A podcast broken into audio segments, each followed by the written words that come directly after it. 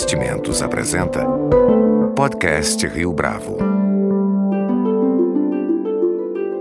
Conheça o Portfólio Rio Bravo, uma carteira de investimentos só sua, só na Rio Bravo. Para informações, entre em contato via investimentos@riobravo.com.br ou 3509-6620.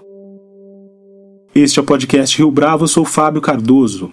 A trajetória do jornalista, roteirista e apresentador de TV Marcelo Taz não é fácil de ser resumida em um único parágrafo, estrutura padrão dos textos que introduzem as entrevistas deste podcast. Ainda assim, vamos lá, vamos tentar.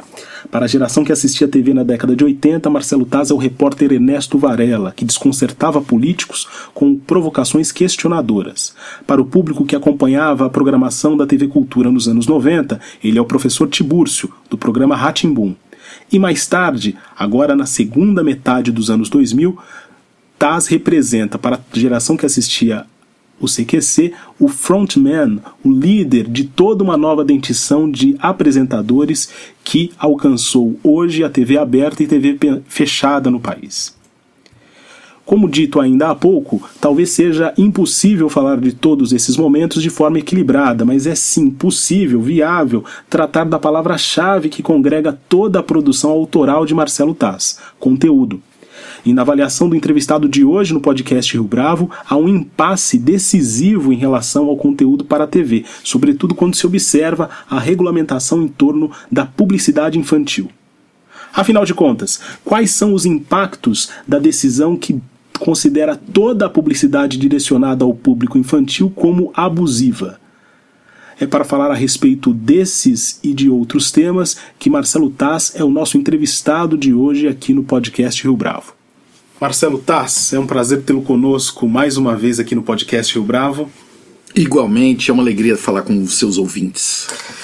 Você já se posicionou uma vez a respeito da questão da publicidade infantil, aliás, algumas vezes nos últimos anos, mas talvez nem todos os nossos ouvintes aqui no podcast Rio Bravo estejam familiarizados com a sua visão a respeito disso. Então, a minha primeira pergunta vai nessa direção. Qual é a sua posição no que concerne aí a decisão do Conanda sobre a publicidade infantil? É, antes de tudo, é bom dizer que é, a preocupação, né, o cuidado é, que algumas entidades tiveram com o assunto é, é algo que eu respeito muito. É, cuidar das crianças, né? regular a publicidade para que ela não seja invasiva é, para mentes ainda tão frágeis. Então, a premissa é boa. É, o que eu critico é o resultado e a forma como isso foi feito. Né?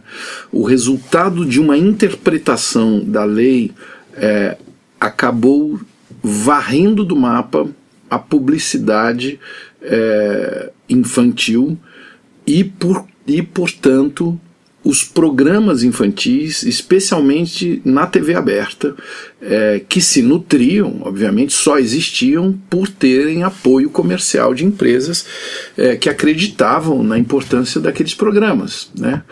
E isso é esse para mim é o principal ponto. Eu sou a favor do debate de uma regulação, sou plenamente a favor. Mas a forma como isso foi feito acabou simplesmente proibindo, né? Proibindo, simplesmente eliminando, é, afugentando qualquer tipo de relação comercial entre patrocinadores e conteúdos infantis, e eu estou falando, principalmente eu estou falando de TV aberta. Como produtor de conteúdo e apresentador que sempre esteve envolvido com atrações infantis, Marcelo, esse foi um tema que sempre te preocupou? Você, de certa forma, tocou nisso agora há pouco na sua resposta, mas pensando na sua trajetória sempre eu me senti privilegiado, sabe, de produzir conteúdos para criança. É, eu, o primeiro convite para fazer isso aconteceu na virada da década de 80 para 90, na primeira série Ratimbum. É, o Fernando Meirelles, meu querido parceiro e amigo, me convidou para o núcleo de criação do Ratimbum, né, a primeira grande série ali é, que surge na, na TV Cultura, é feita por um grupo independente, né, foi montada uma equipe para fazer aquele projeto com financiamento externo. Né? Isso é uma coisa interessante de notar. Era um dinheiro que vinha da Fiesp, do Sistema S, né, do SESI e tudo mais. É, e o Ratibum teve um sucesso, inclusive comercial, bastante nítido. Né? E até hoje é um produto reprisado é, com muito sucesso, inclusive, é, pela TV Cultura. O Ratibum gerou ainda um filhote que é o Castelo Ratimbum que está aí com mostras em museus lotadas e tudo mais, também com financiamento externo. Né? Então, essas duas experiências, elas foram chave para eu entender a necessidade, o vácuo gigantesco que existia de um público que não era atendido. E é claro que eu não estou dizendo que nós inventamos a roda, né? Antes da gente teve sítio do Pica-Pau Amarelo, é, teve Bambalalão, a gente tem uma tradição é, de produção de conteúdo infantil no Brasil, inclusive bastante diversa, muito rica e tudo mais. Essas séries que eu participei é, me fizeram acordar né, que havia um público extremamente inteligente, é, muito exigente. Essa é uma característica desse público. Muito exigente. Muito mais exigente que qualquer adulto. Muito mais exigente que qualquer engenheiro de dados. Você entendeu? É um público que não perde tempo. É um público é, que não. Assim. Ele tem muita escolha e isso cada vez mais se acelera. Né? Ele tem muita escolha, ele tem muitas telas, ele tem muitas opções. Então você não consegue enganar esse público por muito tempo. Ou você entrega um conteúdo relevante, ou ele vai encontrar outro conteúdo relevante. E aí, para mim, tá a tragédia da eliminação da, da publicidade, volta a dizer, especialmente na televisão.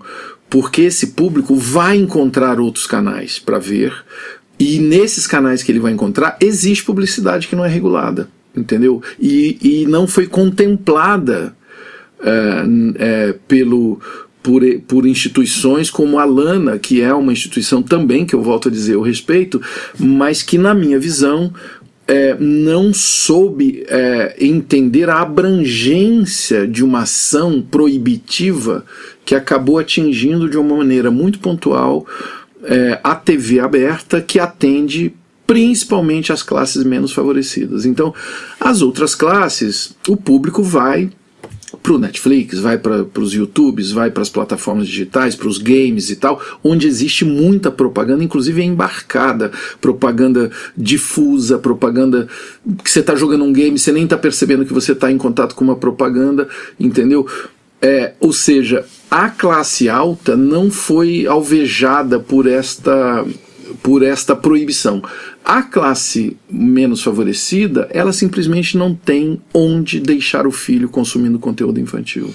Agora, a TV aberta, ela não teria alternativa de pensar esse conteúdo a partir dessa regulamentação, por exemplo? Ela não não poderia ter dado esse salto criativo? Olha, aí eu diria como Garrincha falou para o técnico dele, tem que combinar com os russos. a TV aberta tem que combinar com os anunciantes, porque houve, houve uma fuga de anunciantes. Né? Para que, que um anunciante vai ficar brigando? É, contra uma regulamentação, contra entidades muito beligerantes que estão loucas para falar que a sua empresa está deturpando a mente das crianças, você entendeu?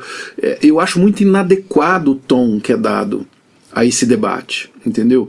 Por isso que eu estou aqui conversando com você e quero desde já me colocar totalmente aberto a ouvir o Alana, ouvir as pessoas que acreditam que o efeito não foi esse, entendeu?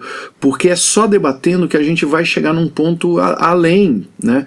Eu, o, o, que me confirmou muito a minha, a minha premissa foi essa última pesquisa da Economist, né? Da, aliás, da Economist Intelligence Unit, né? Que fez uma pesquisa que mostra né? O quanto que não existem muitos dados sobre a propaganda nas várias plataformas, o quanto que isso não foi levado em consideração e mostra com todas as letras o quanto que isso afetou a produção de conteúdo infantil no Brasil para pior, né? Nós temos hoje um empobrecimento avassalador do conteúdo onde as crianças são expostas principalmente na TV aberta, sem contar uma uma profunda queda na produção. A TV Globo tinha 24 horas por semana, hoje tem 3. Uh, a Rede TV tem zero, a Rede TV que já teve muita produção né, nesse sentido, ou até desenhos. A TV Cultura ainda é uma emissora que está aí na luta, na tentativa de produção de conteúdo, inclusive original, mas é uma luta, porque, como eu te disse, é, os anunciantes se fogem. sentem. fogem, né? Se, não é verdade? Se sentem ameaçados por uma, uma coisa mal debatida. Qual que é a linha que separa o dirigismo de uma determinação como essa e a boa intenção, na sua? Uh, quando a gente diz é, que uma criança não tem discernimento para entender uma publicidade, é, eu, eu, eu concordo é, em parte com essa premissa. Nós também devemos perguntar até que ponto que um adulto não tem discernimento também. Né? Porque o que eu mais vejo são adultos consumindo errado, desde alimentação até viagens, é, em tudo. É, é, vida é, gloriosa no Instagram, no pôr do sol, com sorvete derretendo, um hotel dos sonhos, pessoas que gastam o que não podem, entendeu? Pessoas que colocam em risco a segurança alimentar da sua família para comprar coisas inúteis. Quer dizer, por que, que essa discussão não é mais ampla? Tá? Eu acho que a discussão deveria ser mais ampla, sim, é, mesmo ainda, claro, o objetivo desses institutos é discutir a criança e, e o meu também. Agora, por que, que nós temos a capacidade de julgar uma criança com tanta certeza? Né? Eu tenho muitas dúvidas do diagnóstico de algumas dessas desses dessas pessoas que acreditam que elas não podem ser expostas de forma nenhuma a uma publicidade. Eu, eu discordo, entendeu? Eu, eu discordo por conta da minha experiência. Eu não sou ingênuo e tenho três filhos, quer dizer, e eu, eu trabalho. Esse é o meu trabalho, quer dizer, é, eu, eu vejo o quanto que as crianças me cobram né? me cobram coerência, me cobram informação, mas espera aí, você falou que era isso, mas era aquilo, e às vezes, muitas vezes, me pegam de, de calças curtas. Né? Então, não acho que vale a pena subestimar a inteligência das crianças, sendo é, regulando de cima para baixo de uma maneira tão uh, autoritária é autoritária sim essa forma, é, sem debater tanto, é, sem debater com a sociedade, entendeu? Não houve um debate satisfatório com a sociedade sobre essa questão, sobre a proibição de, de propagandas para crianças no Brasil. Uma parte integrante desse problema, você mencionou agora há pouco, Marcelo, tem a ver com a migração dessa audiência que antes estava na TV aberta para as outras telas, principalmente para o YouTube, uhum. se a uhum. gente quiser aqui definir uma, um lugar, né, um espaço. É, qual que é a consequência disso para a imaginação das crianças, de um lado, e para a indústria do entretenimento da TV brasileira, por exemplo, de outro? Para as crianças, é, eu sou amplamente interessado em, em, no aproveitamento de todas essas plataformas e tecnologias para fazer o que importa, que é educação, que é bom entretenimento de qualidade e tudo mais. Acho que é muito positivo essa pulverização de opções. Mas para as crianças que têm acesso, né? As crianças é, de classes menos favorecidas não existe essa opção. É bom a gente deixar isso muito claro. O Brasil tem apenas metade dos domicílios com acesso à internet nós estamos excluindo metade das, dos domicílios brasileiros dessa conversa. Entendeu? E temos 97% dos domicílios com televisão. Quando um instituto bem intencionado vai lá e consegue vetar a publicidade e, e comemora, inclusive, isso, ele simplesmente excluiu metade dos domicílios brasileiros que só tem aquele acesso ao conteúdo infantil, tá? Aquele tipo de abertura, de janela né, para acesso a conteúdo infantil. Isso é que tem que ser discutido. Né? Porque as outras plataformas nós temos que debater muito mais, porque ali sim existem várias vários problemas para serem conversados. Existem vários, várias virtudes e vários efeitos colaterais. Né? Existe publicidade inadequada, existe publicidade de adulto entrando na frente de uma criança que estava querendo ver a Peppa Pig no YouTube ou no Cartoon Network, que também está no YouTube, entendeu? É, então, é, como que a gente regula isso? Né? Tem um monte de coisa para ser debatida.